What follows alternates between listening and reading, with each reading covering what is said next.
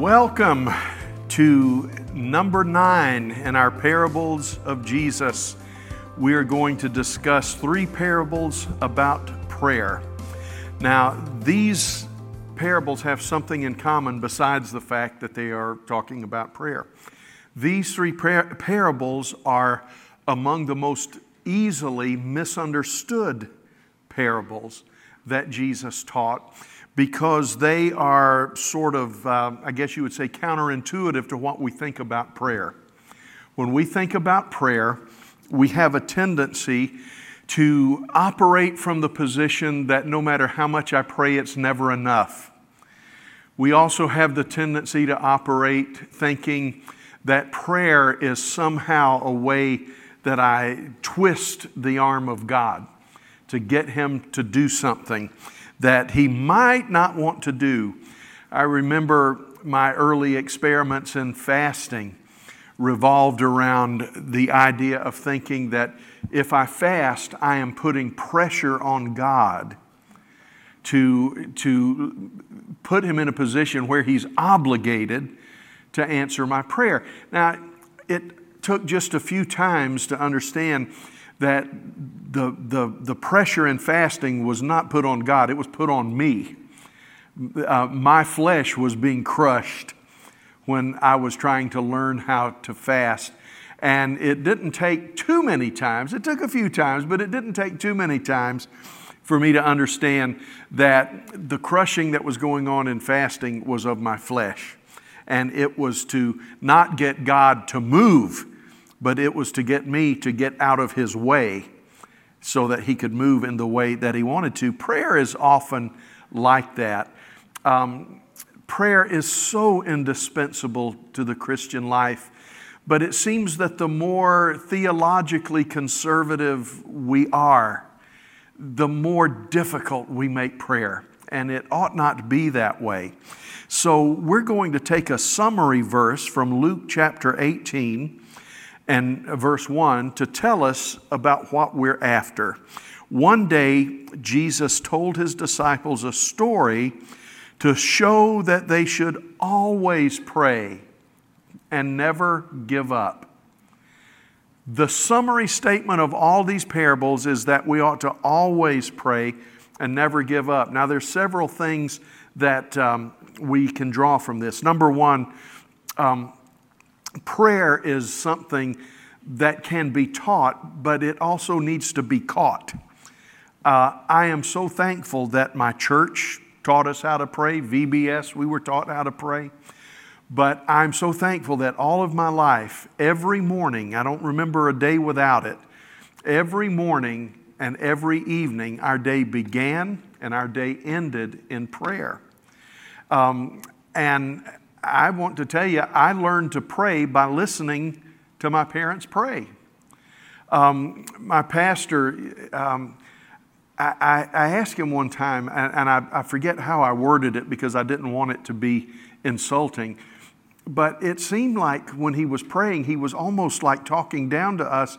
It's like he would pray things that were so basic and I asked him about it when I felt called to ministry, and he said, Oh, one of the best things you can do, uh, and one of the most important things you will do as a pastor, is lead the congregation in prayer. And I said, Explain to me. He said, Most people don't know how to pray, and they will learn to pray from listening to you pray. And I thought about it in addition to my mom and dad, maybe a handful of other relatives. When my pastor prayed, I listened, I toned in, and, and he's been, uh, what, uh, 27 years gone to heaven. But when I pray today, I still catch myself echoing his prayers as far as the way we pray. And um, so we need we need to be taught how to pray, but we also need to have a prayer example before us. That's why the disciples, one, you know, the, the wonderful Lord's Prayer that we pray every Sunday and that you probably pray all through the week, that was a result of the disciples saying, Lord, teach us to pray the way John also taught his disciples. So Jesus acknowledged that prayer is something that's taught. In fact, if you ever have time, if you watch The Chosen, they do a good job of um, intertwining some traditional Jewish prayers in the worship of Jesus and others. And um, if you ever have the interest and the time to do so, if you just study some traditional Jewish prayers, prayers for the morning, prayers for blessing of food, prayers for this, that, and they are phenomenal. They are phenomenal prayers. And Jewish children were often taught to pray using those prayers. Now, Jesus added a new uh, dynamic to it, beginning with the Lord's Prayer. And um, but the goal that we're going to look at, first of all, is the friend at midnight, the unjust judge, and then the third one, which seems to not fit uh, at first glance, is the story of the Pharisee and the tax collector who were praying in the temple. There we learn a contrast between how to pray and how not to pray. Okay? Let's look at the first parable from Luke chapter 11, verses 5 to 13. And by the way, these parables are not all Jesus taught about prayer. Uh, there's there in the Sermon uh, on the Mount and other places, Jesus talked about prayer, but these are the parables that he used. Um, then, teaching them more about prayer, he used this story. Suppose you went to a friend's house at midnight, wanting to borrow three loaves of bread. You say to him, A friend of mine has just arrived for a visit and I have nothing for him to eat. And suppose he calls out from his bedroom, Don't bother me, the door is locked for the night. My family and I are all in bed. I can't help you. But I tell you this though he might not do it for friendship's sake, if you keep knocking long enough, he will get up and give you whatever you need because of your shameless persistence. And so I tell you, keep on asking and you will receive what you ask for. Keep on seeking and you will find. Keep on knocking and the door will be open to you. For everyone who asks receives, and everyone who seeks finds, and to everyone who knocks the door will be opened. You fathers, if your children ask for a fish, do you give them a snake instead? Or if they ask for an egg, do you give them a scorpion? Of course not.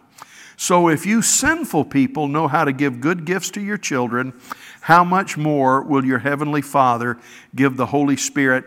And that seems like where, where'd the Holy Spirit come from? It's talking about the grace and the enablement of God. How much more shall He give the Holy Spirit to those who ask Him? Now, I need to say this about the parables on prayer. To some extent or another, the parables of prayer are Uh, on prayer are parables of contrast, not parables of comparison. Most of the parables are parables of comparison. The kingdom of God is like this. You know, this is like this. But the teaching about prayer that had it so convoluted and so difficult were so ingrained into the mindset of the people that Jesus said, I'm not going to try to teach you what prayer is like, I'm going to show you what prayer is not like. And that's very important when you understand these parables. The, um, this parable is connected organically to the parable of the unjust judge that we're going to talk about in just a moment. But um, the, the, the, the thing that stands out about this parable is that Jesus says, keep on asking, keep on seeking, keep on knocking. He says, and understand this if persistent prayer will turn the heart of someone that doesn't want to get out of bed, how much more so will persistent prayer touch the heart of a father who is willing to help you? A father that doesn't have to be convinced to get up and do something. And, and uh, he said, we'll, we'll keep on hammering because of shameless persistence. I got to have some help. And he said, if that will move the heart of a neighbor that can be selfish, how much more so does it move the heart how much more so does it move the heart of a person that is petitioning a loving Heavenly Father? Um, uh, let's go ahead to the unjust judge because I'd like to take some time to tie these things together at the end. These two parables are, are connected. And it says that one day Jesus told his disciples a story that they should always pray, never give up. That's the verse that we read earlier. There was a judge in a certain city, he said, who neither feared God nor cared about people. A widow of that city came to him repeatedly, saying, Give me justice in this dispute with my enemy. And boy, I want to tell you, widows and orphans were at the mercy of judges in those days. And in fact, one of the things that God said He will not tolerate when He was dealing with Israel, He said, I will not tolerate with injustice toward widows and orphans. You want to get God against you? Mess with widows and orphans. And the judge ignored her for a while, but finally he said to himself, I don't fear God or care about people. Now, that's not a picture of our Heavenly Father. But this woman's driving me crazy. I'm going to see that she gets justice because she's wearing me out with her constant requests. Then the Lord said, Learn a lesson from this unjust judge. Now remember, there are parables of comparison, there are parables of contrast. Learn a lesson from this unjust judge. Even he rendered a just decision in the end. So don't you think that God will surely give justice to his chosen people who cry out to him day and night? Will he keep putting them off? I tell you, he will grant justice to them quickly. But when the Son of Man returns, how many will he find on the earth who have faith? Or King James says, Will he find faith upon the earth? I'll talk about that in just a moment. But the bottom line of this parable is similar to the first one. The first one says, Keep on asking, keep on seeking, keep on knocking, be persistent in your prayer. And the, the lesson of this parable is just never give up. Keep on making your petition known. And um, there's a, uh, an additional teaching about how long to pray in other portions of Scripture. But Jesus emphasized the need to push. Pray until something happens. Now, I don't mean to be offensive, but I, I was kind of surrounded for years by people that said you need to have faith, and if you ever ask God for something twice, that's unbelief. And loved ones, I want to tell you that has cheated the people of God out of intimacy with their Father. It has cheated the people of God out of peace. It's cheated them out of the opportunity of praying something through. I think what they were trying to say was this if God has told you He'll take care of it, don't keep asking for it. Start thanking Him for it. I understand that, but I think what they did unintentionally, or I hope it was unintentionally, they made people feel that they were somehow weak faithed if they ask twice. But Jesus says just keep on asking and keep asking until something happens. That's not a weak faith posture or position. The lesson is not that God has to be begged. He wasn't saying, here's the lesson of prayer. Just beg, beg, beg, beg, beg, and somehow you'll get God to say, this, you know, Justin's wearing me out. No. The lesson is contrast. He says, if persistence will cause a wicked man to bring justice, how much more will constant prayer bring resolution from a Heavenly Father that wants to help us? Um, and and I, I learned that my need is never too little a matter to bring to God.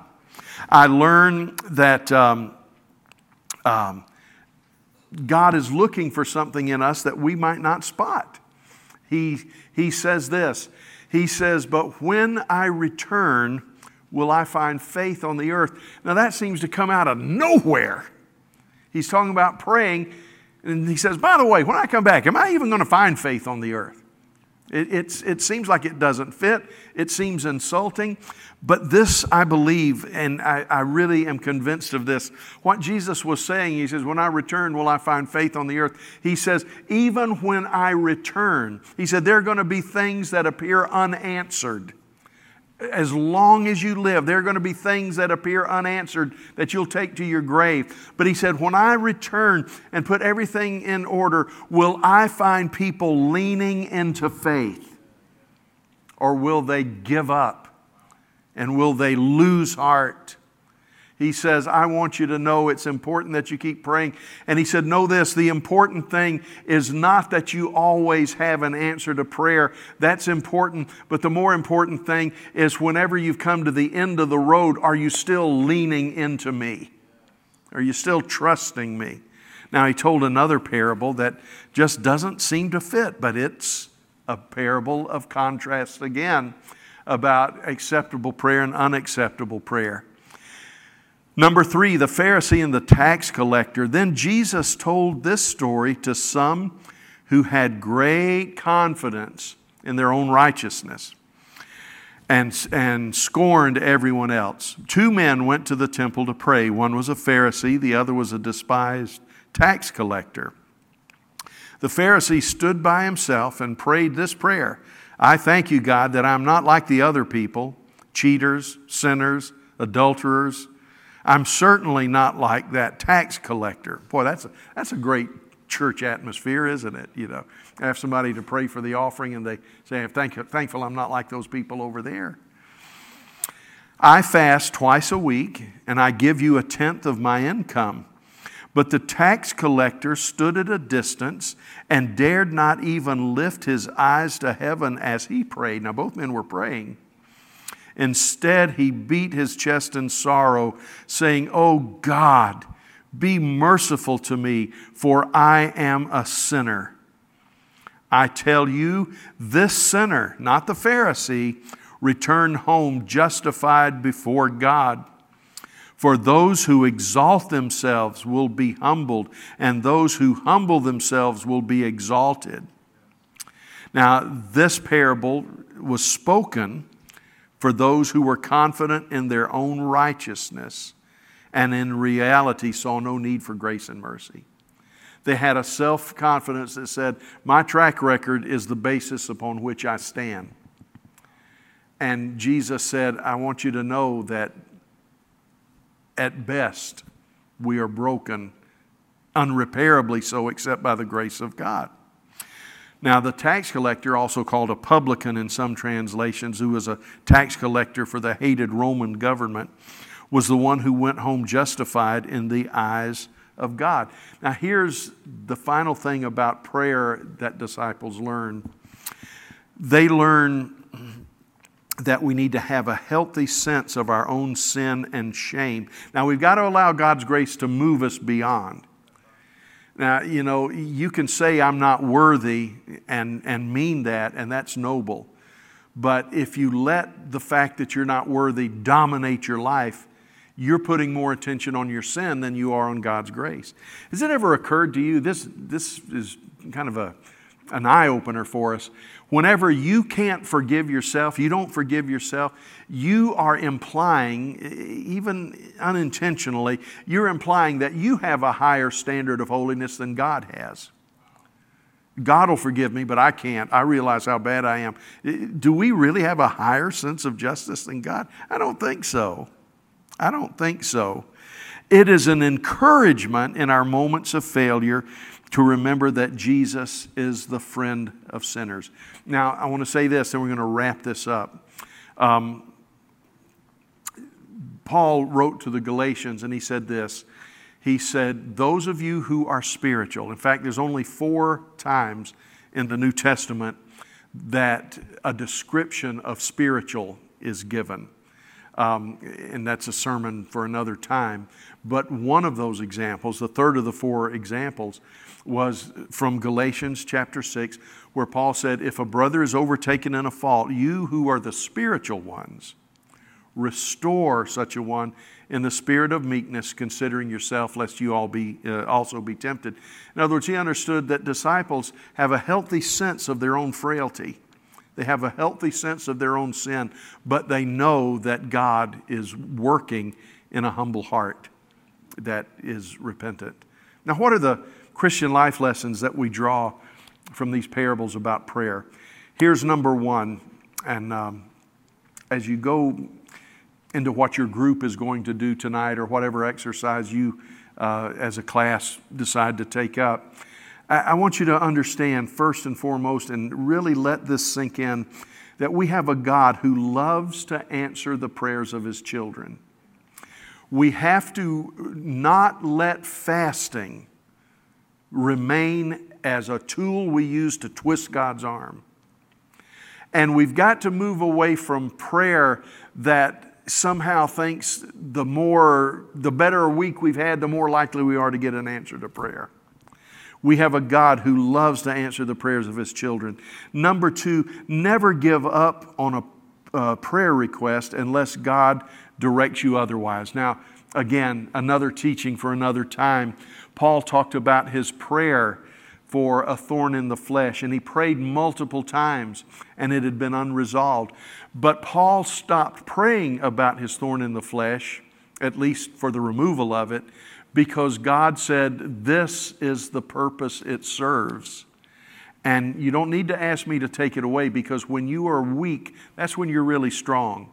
Now, I don't doubt that Paul prayed about it, but it was probably for strength. It was probably for stamina.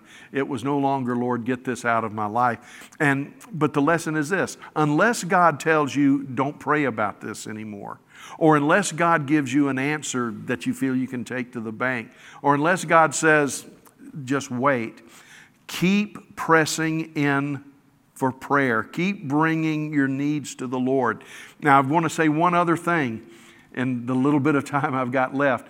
There is a dangerous ground that we'll talk about uh, in one of these lessons that we present to you. When God does speak to you an answer, and it's not the answer you want, stop praying about it. You say, Well, I, I, Lord, let me see if I can negotiate this. Balaam did that. Balaam did that. And you read the account and it sounds crazy. God says, Do not do this. Don't go with these people. Do not have anything to do with this. But Balaam kept praying. Here's a prophet that knew the voice of God. But Balaam said, Let me pray about it again. Now, all of a sudden, God says, Okay, go. Yeah, you can go with them. You mean yesterday you told me not to go, but today I can go? Go with them. Just say only what I tell you to say. And God, if we don't take an answer to prayer seriously, I'm not talking about seeking light on a dark subject. I'm not talking about praying, saying, Lord, I'm not sure. I think I heard you. I'm not sure. Could you bring clarity? But when God says no, or when God says do this, that, or the other, and we know it's God and we don't do it, don't keep that on your prayer list. Let it go and accept His answer, even if it's not the answer that you want. And here's the final thing. Okay, we have a God who loves to answer prayer. Never give up on prayer unless God gives you an answer to that prayer. It says stop. And number three, stay low, stay humble.